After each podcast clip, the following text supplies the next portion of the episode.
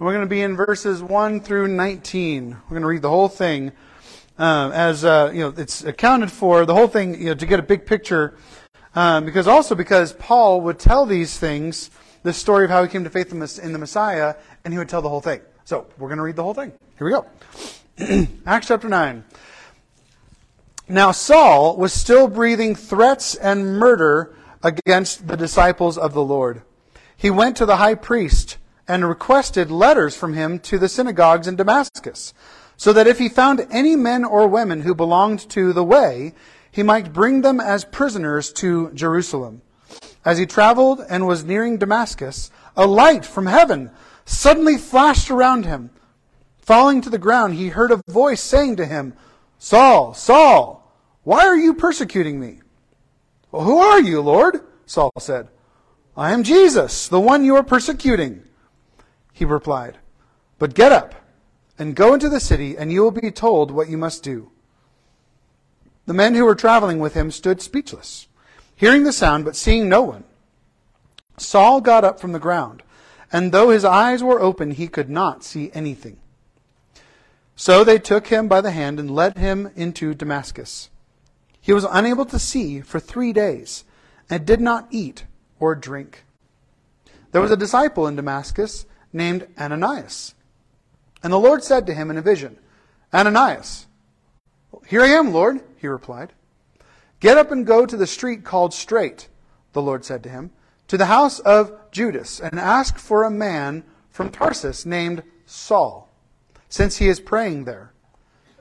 In a vision, he had seen a man named in a vision, in a vision he has seen a man, a man named Ananias coming in and placing his hands on him so that he may regain his sight.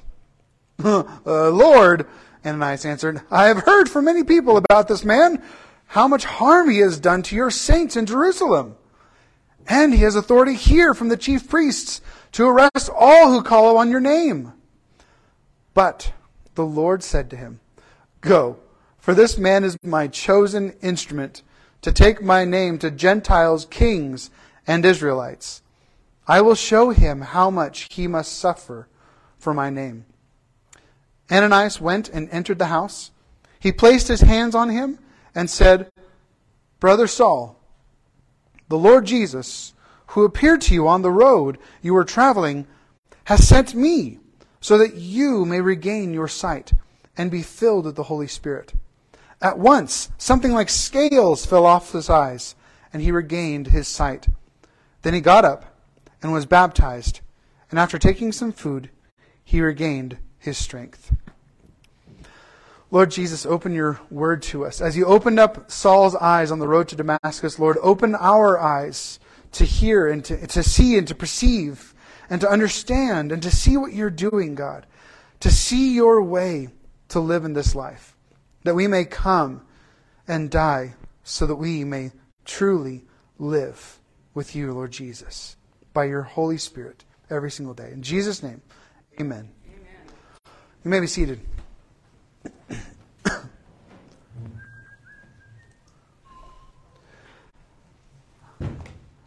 I've never seen a marketing campaign toward the sacrifice a person had to make. Right? in order to, you know, to buy the product. In, in fact, I've always seen companies, in a sense, kind of lessening the value of their own product so that people will buy it. Oh, it's on sale. It's only 1995. Right? Every marketing campaign ever invented is it says, you know, come and see why what we're all about. Why this will make you happy you know, focusing on your preferences, focusing on your needs, on your wants, on your desires. What's Burger King's slogan? Have it your way. Right? L'Oreal, because you're worth it. Oh, wow. Right? Yeah. All these things are about you. That's what marketing is all about to get you to take out your wallet and to give them your money so that they, and they, in exchange for their product. It's never about, hey, come and give up everything. This product is stinking expensive. But it's worth it because you're worth it. I've never seen any cam- campaigns that say, in order to buy our product, it's going to cost you everything. Everything you own, everything you are, everything you think, it's going to cost you your very life. But that's the call of the gospel of Jesus Christ. In order to say that I believe, I have faith in God, I have faith in Jesus, I am faithful, I have pledged myself to the Lord, is to say I have given him everything.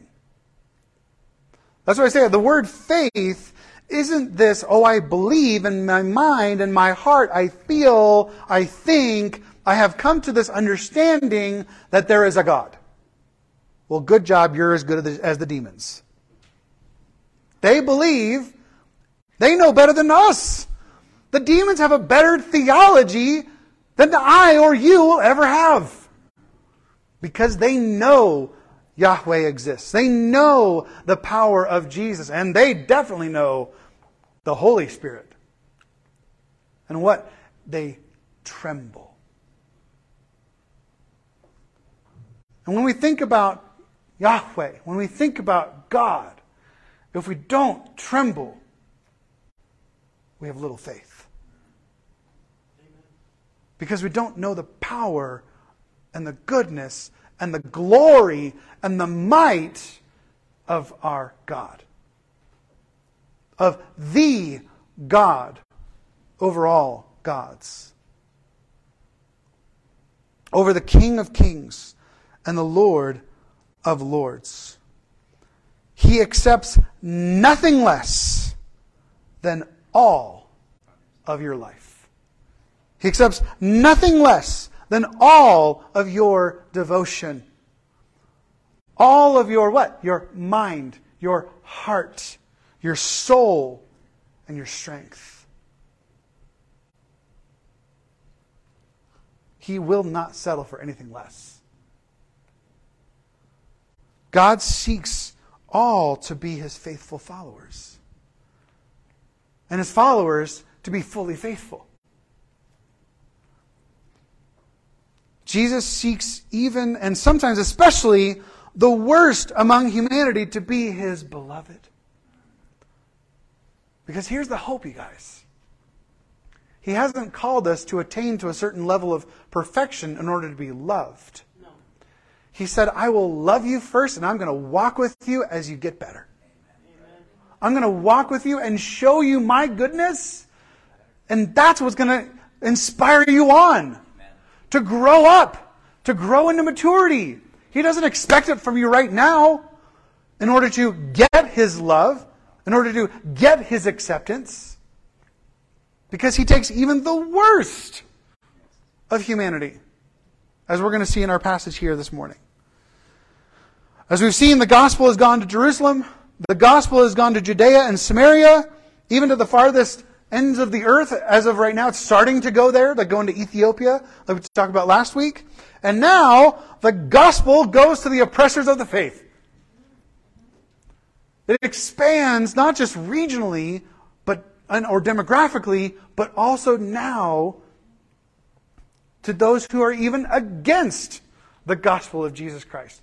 Not just those who are passive and don't know anything about Jesus, or that it came, in the first place, he doesn't go only to those who are receptive of it. He breaks through. I love that word breakthrough. He breaks through even the hardest of hearts. He breaks through the most stubborn. He breaks through the most zealous and passionate and goes even to the worst of its oppressors. So let's, let's talk about the worst of the oppressors of Jesus Christ. We were first introduced to Paul, or Saul rather, back in April. So a couple months ago now. Um, so Saul is, we'll, we'll find out later, is going to become Paul. And so the, there's a reason for that. So people in the, back in those days, They had two different names. Well, actually, they had three. Uh, but specifically, they had two in order to navigate within their culture. They had their Hebrew name that was for, you know, for living and navigating around Israel. And so his Israeli name was Saul, named after King Saul. Powerful. And his, his Gentile name, or his, his Roman name, or his given kind of Aramaic name to exist within the Roman Empire was Paul. Which we'll, find, which we'll see later on, because as we all as we know from Scripture, Paul's missionary journey calling was to go to the Gentiles. So God will call him then by his Gentile name, his Roman name. He will go by it so that he can go into the Gentile nations and go and go by a name that they will they will accept. Because if he goes into the Gentile nation and says, "Hey, my name's Saul," they'll be like, "Get out." They don't even care like what nationality he is. He has a Jewish name, get out. And so here's the coolest part. So not really the coolest part, but Luke records eyewitnesses' accounts. Right? We've we learned this from, from our reading of the book of Luke. So Luke is the writer of the book of Acts.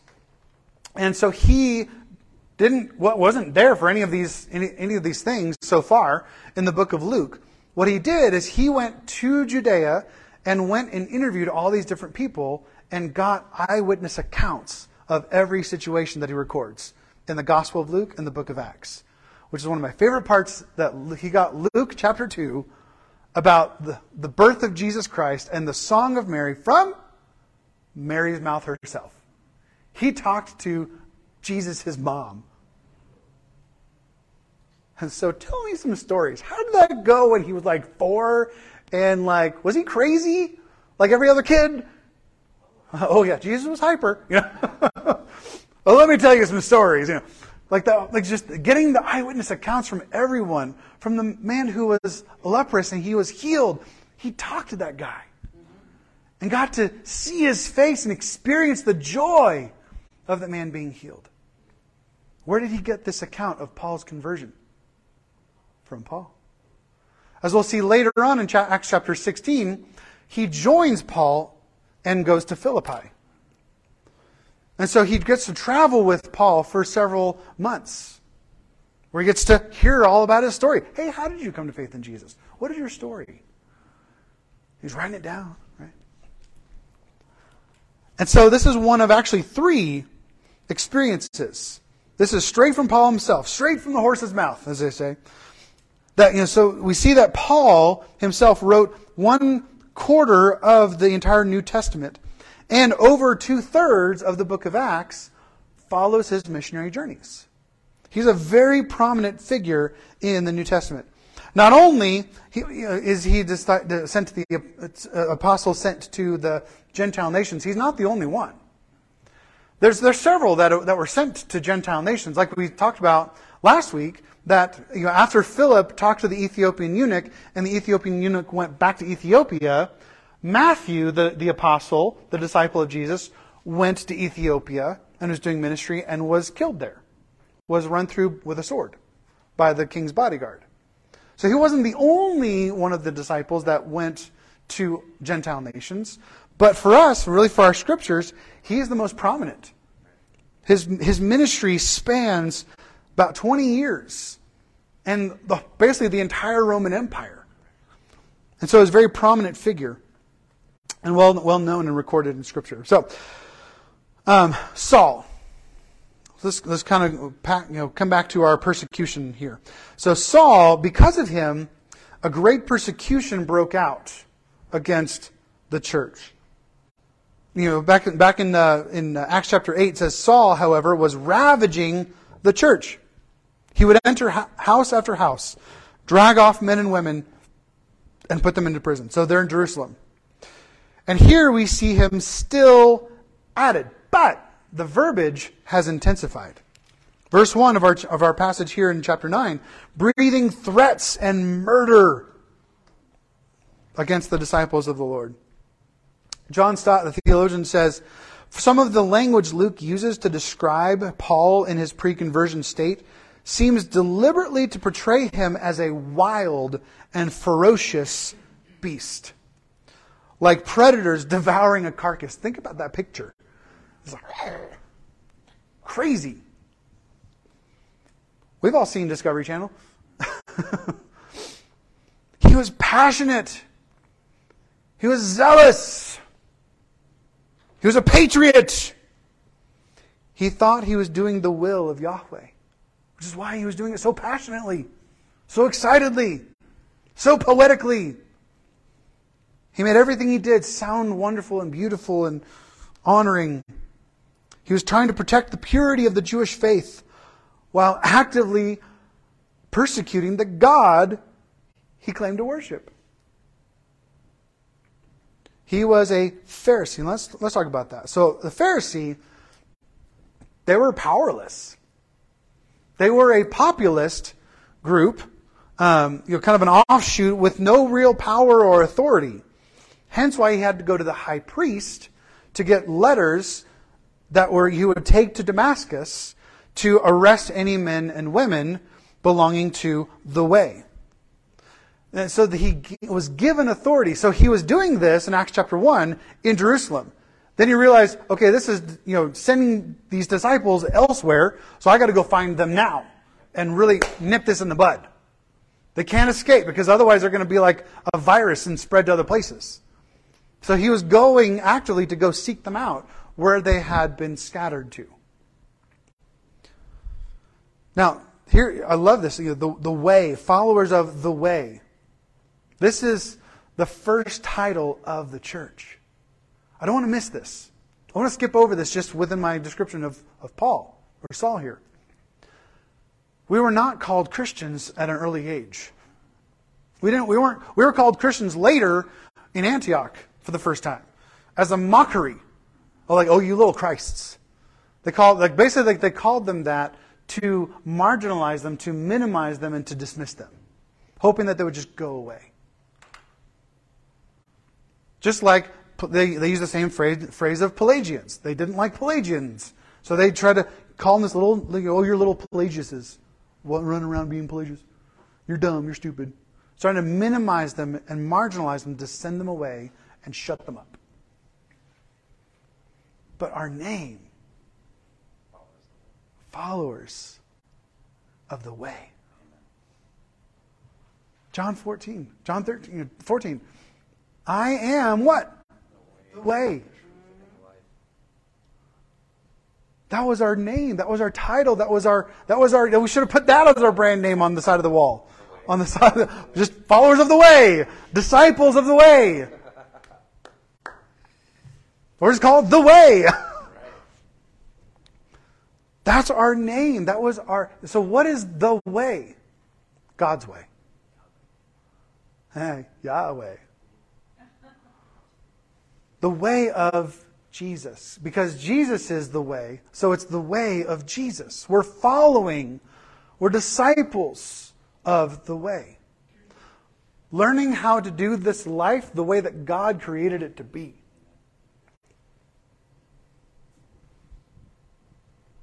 We don't get to make it up ourselves. Oh, no. We're followers. We do as Jesus tells us. We do as His Word tells us. Why? Well, just because you've got to suck it up and do it. No, because there's joy. There's life, true life. That's why he says, I'm the way, the what? The truth and the life. The thief comes only to steal, kill, and destroy. But I have come that you may have life and have it abundantly to the full, overflowing. That's what the way produces. And interesting, there's, this, there's a passage here that it's in some, some manuscripts and, and not in others when it talks about, you know, why are you persecuting me? And it's, it's not in this one, but it's the, and kicking against the goads. This is, I thought was a weird phrase. it's basically like the training sticks to direct a horse where to go. And Paul was fighting against it, fighting against it, and going off into destruction. Because if an animal doesn't follow where you're going and you're going on a cliff, is that going to go well? We are all like the horse on a cliff, on, on a tiny little, little, you know, little uh, hiking trail on the side of a cliff. So if we fight against the goads, it means death for us. It means death for us. But if we go with it, if we go with his instruction, if we go with his direction, if we go with correction and discipline, he leads us to life, everlasting life. So he was a Pharisee. As he says, Philippians 3, he says, circumcised on the eighth day of the nation of Israel, of the tribe of Benjamin, a Hebrew born of Hebrews, regarding the law, a Pharisee, regarding zeal, persecuting the church, regarding the righteousness that is in the law, blameless. His testimony in Acts chapter 26, we'll get, which we'll get to in a few years. Uh, all the Jews know my name, know my way of life from my youth, which was set apart, which was set, spent from the beginning among my own people in Jerusalem. They have known me for a long time. If they are willing to testify that according to the strictest sect of our religion, I lived as a Pharisee. Galatians 1 I advanced in Judaism beyond uh, many contemporaries among my people because I was extremely zealous for the traditions of my ancestors. Saul was a Jewish patriot, fighting hard for his nation and their national identity. But his zeal was misguided. His passion and his patriotism were for the wrong nation.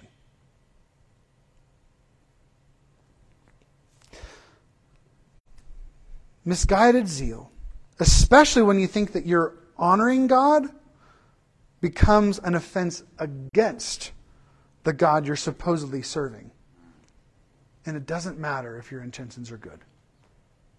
What's the old saying? The road to where? Hell. Hell is paved with good intentions.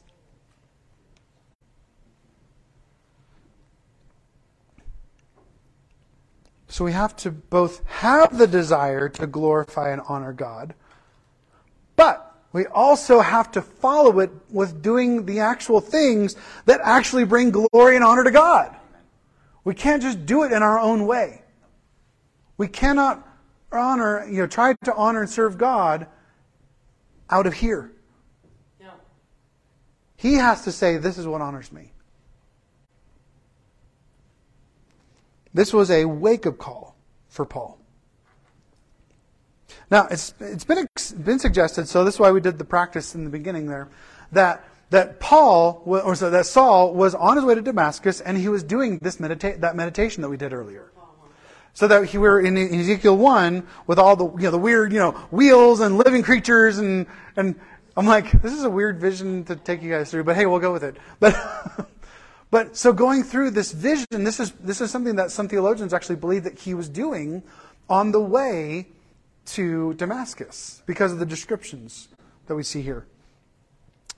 You know, the things like, you know, the whirlwind and the cloud of fire flashing light everywhere everywhere in, inside and outside. You know, the four living creatures, the wheels and the wheels within the wheels, and then the, the eyeballs on the wheels. This is creepy. the expanse. It's like this, this ascension into, into deeper spiritual truths. And then you get to the expanse. It's like a sea of crystal, as it described in Revelation. And then you get to the very precipice the voice.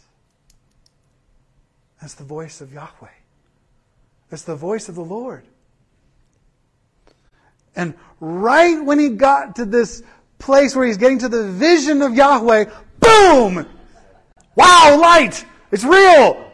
Boom! Knocks him off of his horse. Or out of his chariot. Or off his feet. Doesn't really tell us where he, where he fell from.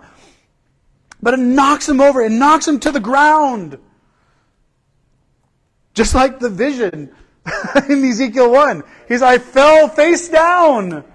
That's exactly what Paul did. He got a vision of the Lord, all right. Jesus, the voice, the Logos of God, spoke to him. I mean, he even talks about this, you know, later, a little bit later on in 2 Corinthians. For God, who said, let light shine out of darkness, has what? Shone in our hearts to give the light of the knowledge of God's glory in the face of Jesus Christ. He saw the face of Jesus Christ. His earthly, his earthly eyes saw heaven reality in this moment. And, and all, all these things, it confused him and confirmed everything Saul had ever been taught about the reality of Ezekiel 1 and the glorious Messiah that Yahweh would send. Think about this. He had so much, what, time to process. He had three days. Three days sitting, laying, blind he was meditating on everything that he had just experienced, everything that he had just seen before he went blind. Think about that. The last thing he saw before he went blind was Jesus. No wonder he went blind. Apparently, Jesus hadn't uh, tanned in, in a while. hey. That's what I felt like sitting by the pool this week. I'm radiating my Montana whiteness. I know that real well. but think about this. He was meditating, sitting there, blind as a bat, without sight, with the thought: Is this God, uh, is this temporary, or is this permanent? Will I ever be able to see again? He didn't eat or drink. And this is, I think this is led by that worry, the anxiety. I mean, when you're in the, in the throes of depression, you're not, you don't have an appetite. When you're in sorrow, regret, guilt, and shame, you're like, you're in the midst of fasting.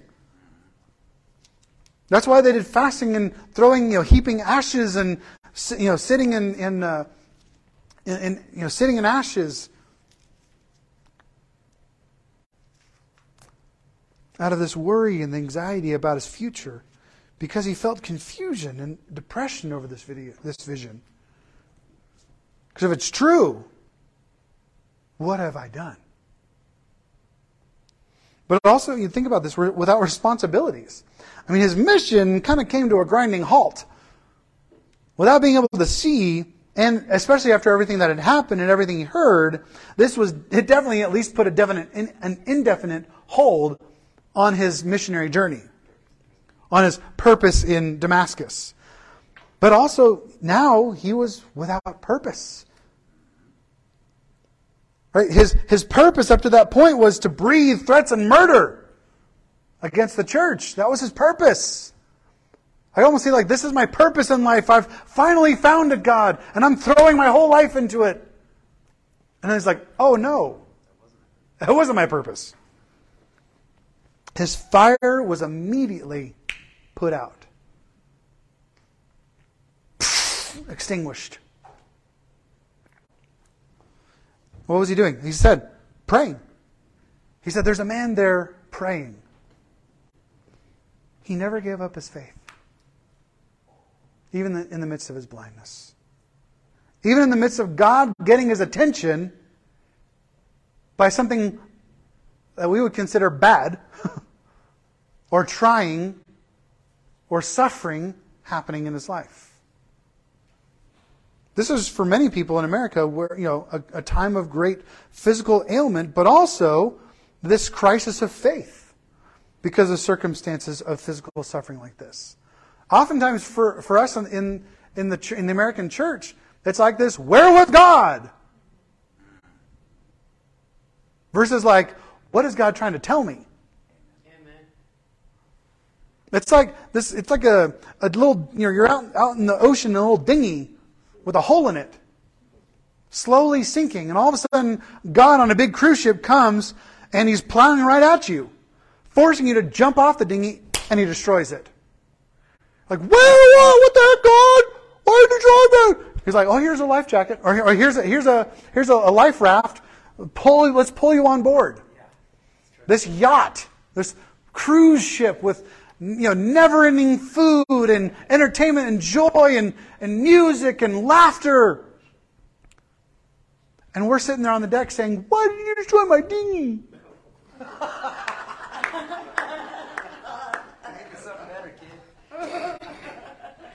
and, and God's like,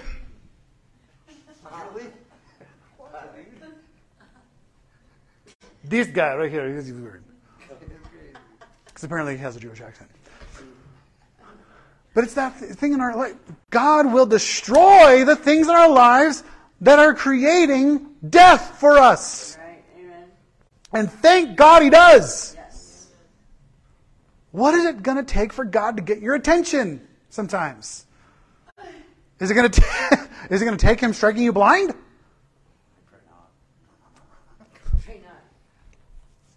But think about this. 3 days focusing on the words the voice had spoken to him.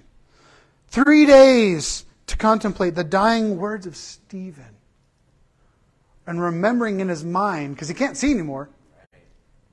He's remembering visually in his mind the look of Stephen's face looking up to heaven before that last stone smacked him in the face and killed him. So the face of an angel. And He's remembering that. He's remembering that angelic face. Also, remembering the words that Stephen prayed for him that the Lord Jesus would forgive him. Those words mulling around in his mind. I think those words resonated in his spirit for the rest of his life. Three days to reconcile everything he had ever been taught from his parents, tutors, Gamaliel, as we talked about, fellow students, his wife or fiance, because remember, Pharisees had to be married about Abraham, Isaac, Israel, Moses, Isaiah, David, the Psalms, and royal promises saying things like, you know, I will raise up a seed after you, and I will be to him a father, and he will be to me a son. Said the Lord said to my Lord, Sit at my right hand until I make your enemies your footstool. Three days of processing. what was that? in the first place? What does it mean? What have I done? It's God, is God judging me? Is Jesus against me? Is, is Jesus punishing me? How often we ask that same question? Because remember, Saul doesn't know Jesus. Saul doesn't know the kindness of Jesus.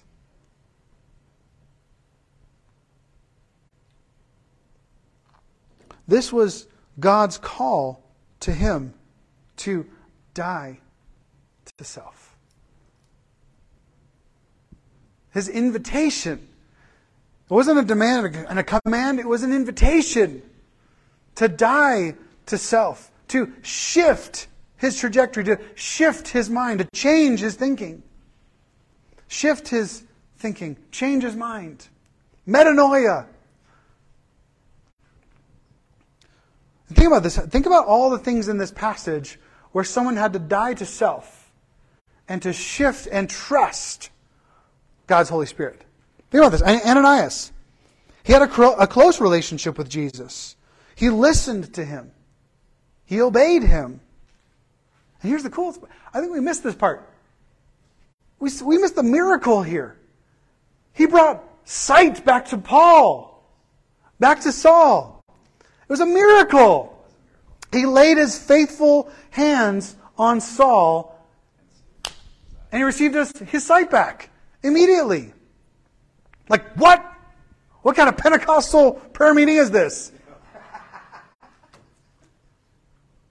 The glorious kind of tell you what. But here's the thing he was freaked out. He's like, uh, God, I don't know if you've heard that guy's kind of bad news. Um, and I'm, I'm not sure about the wisdom of that, Jesus. He's like, bruh, I got you. I got this. So he fore, forewent his, his own safety and he obeyed. He didn't know if he was going to walk in, he was going to say the name of Jesus, and boom, dead. He didn't know. He had heard rumors. Gosh, look what, look what happened to Stephen. But we see the, the grace that Ananias had for him, the, the love that he had. It wasn't his love, it was the love of Jesus that brought a oppressor to faith. And his wisdom, the way that he navigated that whole situation.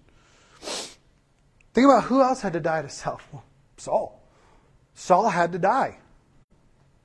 N.T. Wright says, when he went to preach the pagan world, I'm sorry, when you want to reach the pagan world, the person to do it will be a hardline, fanatical, ultra nationalist, super orthodox, Pharisaical Jew.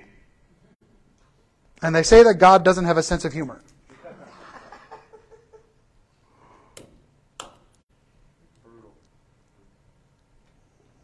So, where do you see yourself in this passage?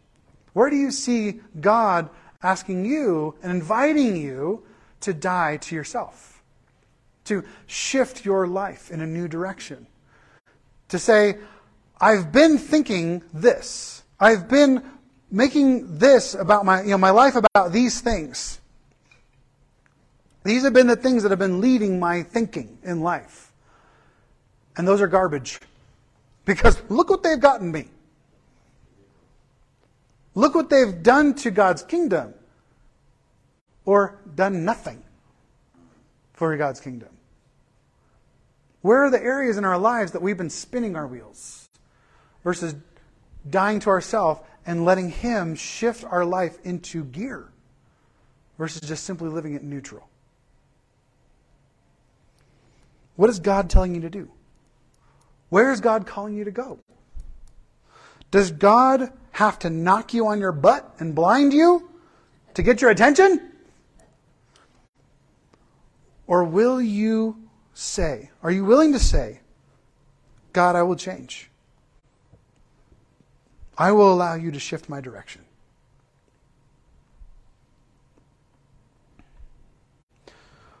What we really need in our lives is a Jesus revolution. This is a, I would call this the, the transitionary point from comfortable cultural Christianity that doesn't even exist anymore, really, for being honest, into the way of Jesus actively living the way of Jesus in our everyday lives. We need a Jesus revolution in our, in our own lives first. Are we allowing God to lead us?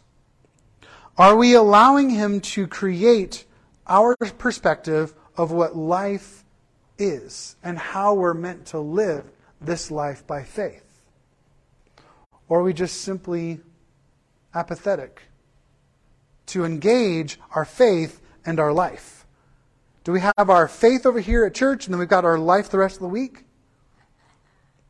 Do they talk? Does Sunday morning influence your Monday? Yes.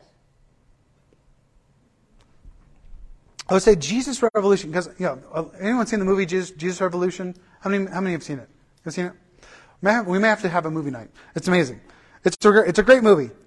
But it talks about um, the, the origins of the Calvary Chapel movement and the Vineyard movement, which I've come to find out, um, with Chuck Smith, Greg Laurie, and um, Lonnie Frisbee. Name?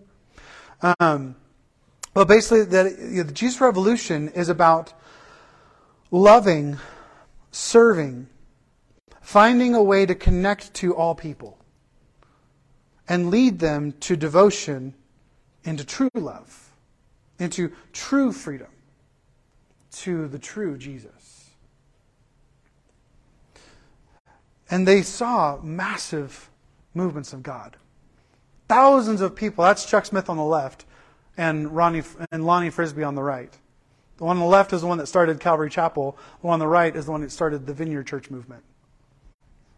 And the whole movement was about reaching a, a, a cultural place in the young, young, younger generation that had been dismissed.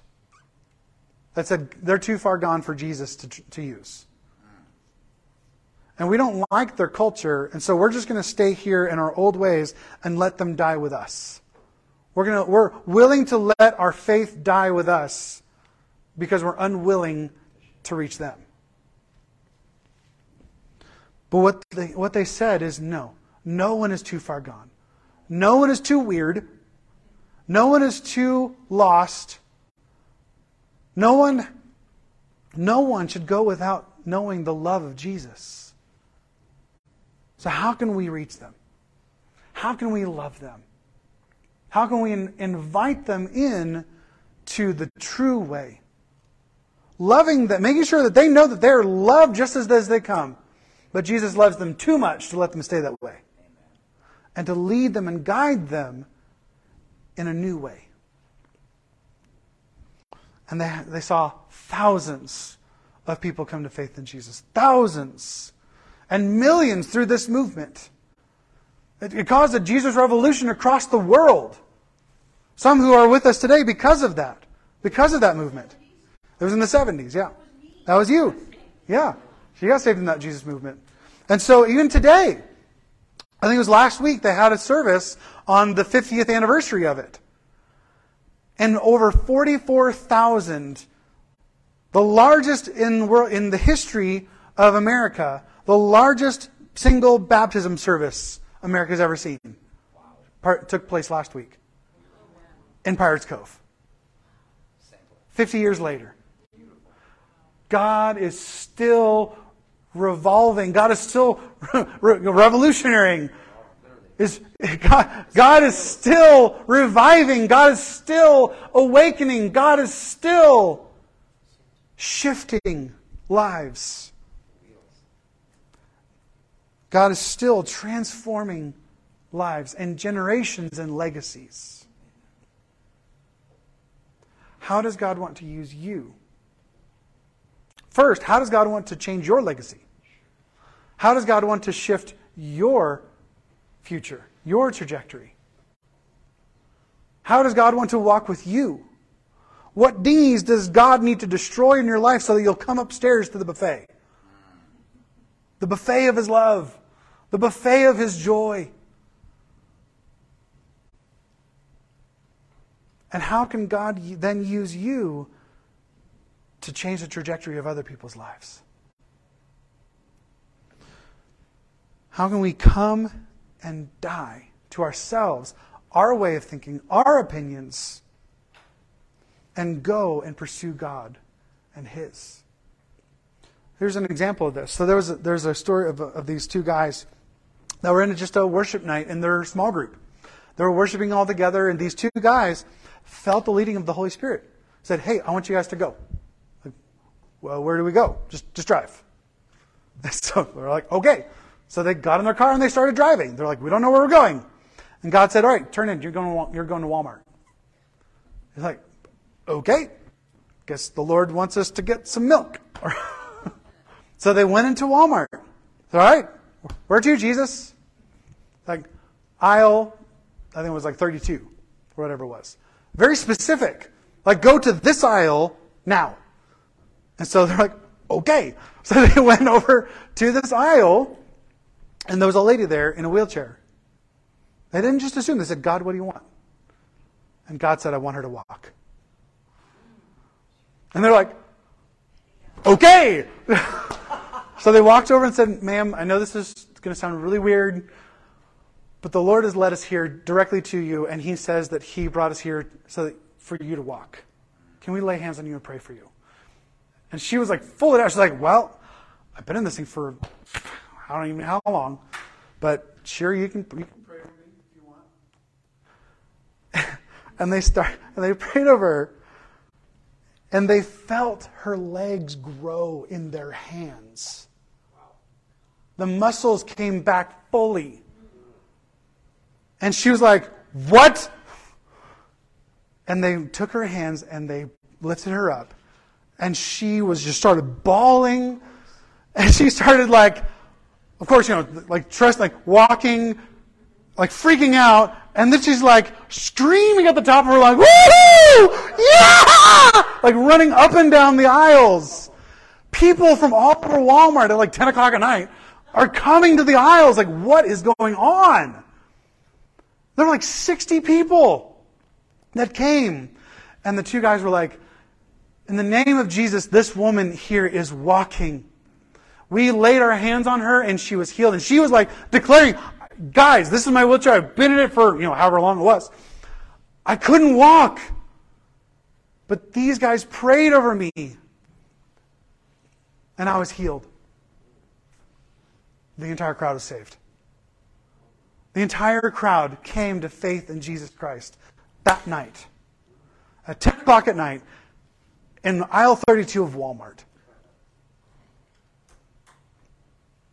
This is a true story that just happened about 10 years ago. When you let God direct you, shift your life, when you die to yourself what you want to do, the way that you want to think, the selfish, stupid things that you're so involved in in your own lives, that we're, that we're just so distracted by, that we can't hear God's voice, that we can't go where He wants to lead us. When we die to those things, we cast them down at His feet and say, God, where do you want to go? Where do you want my life to go? What do you want me to do and be all about? What joy do you want me to see and experience? Because if you've seen the Chosen series and, you're, and you watch the amazement in the disciples' faces, that is what Jesus wants for you. To be amazed at what He's going to do through your hands, through your voice, through your love, in your life, through your life.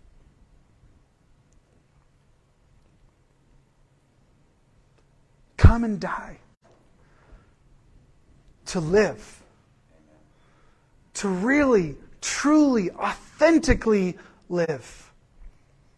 A free and generous, joy filled, fun filled, adventureful, blessed life,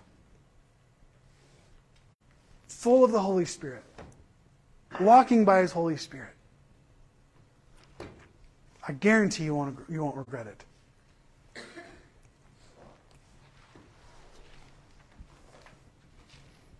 What can God do? How can you allow God How are you allowing Him to create a relationship with you that, that brings good and, and builds His kingdom in this world? Let's pray. Jesus, we thank you for your word. We thank you for Saul and the work that you accomplished through his life. And thank you for this, this narrative that shows us the faith of Ananias to go and see your goodness, see your glory poured out on one who oppressed the gospel and became one of the leading, arbiters of your gospel in this world. Show us, God, how you want to use us.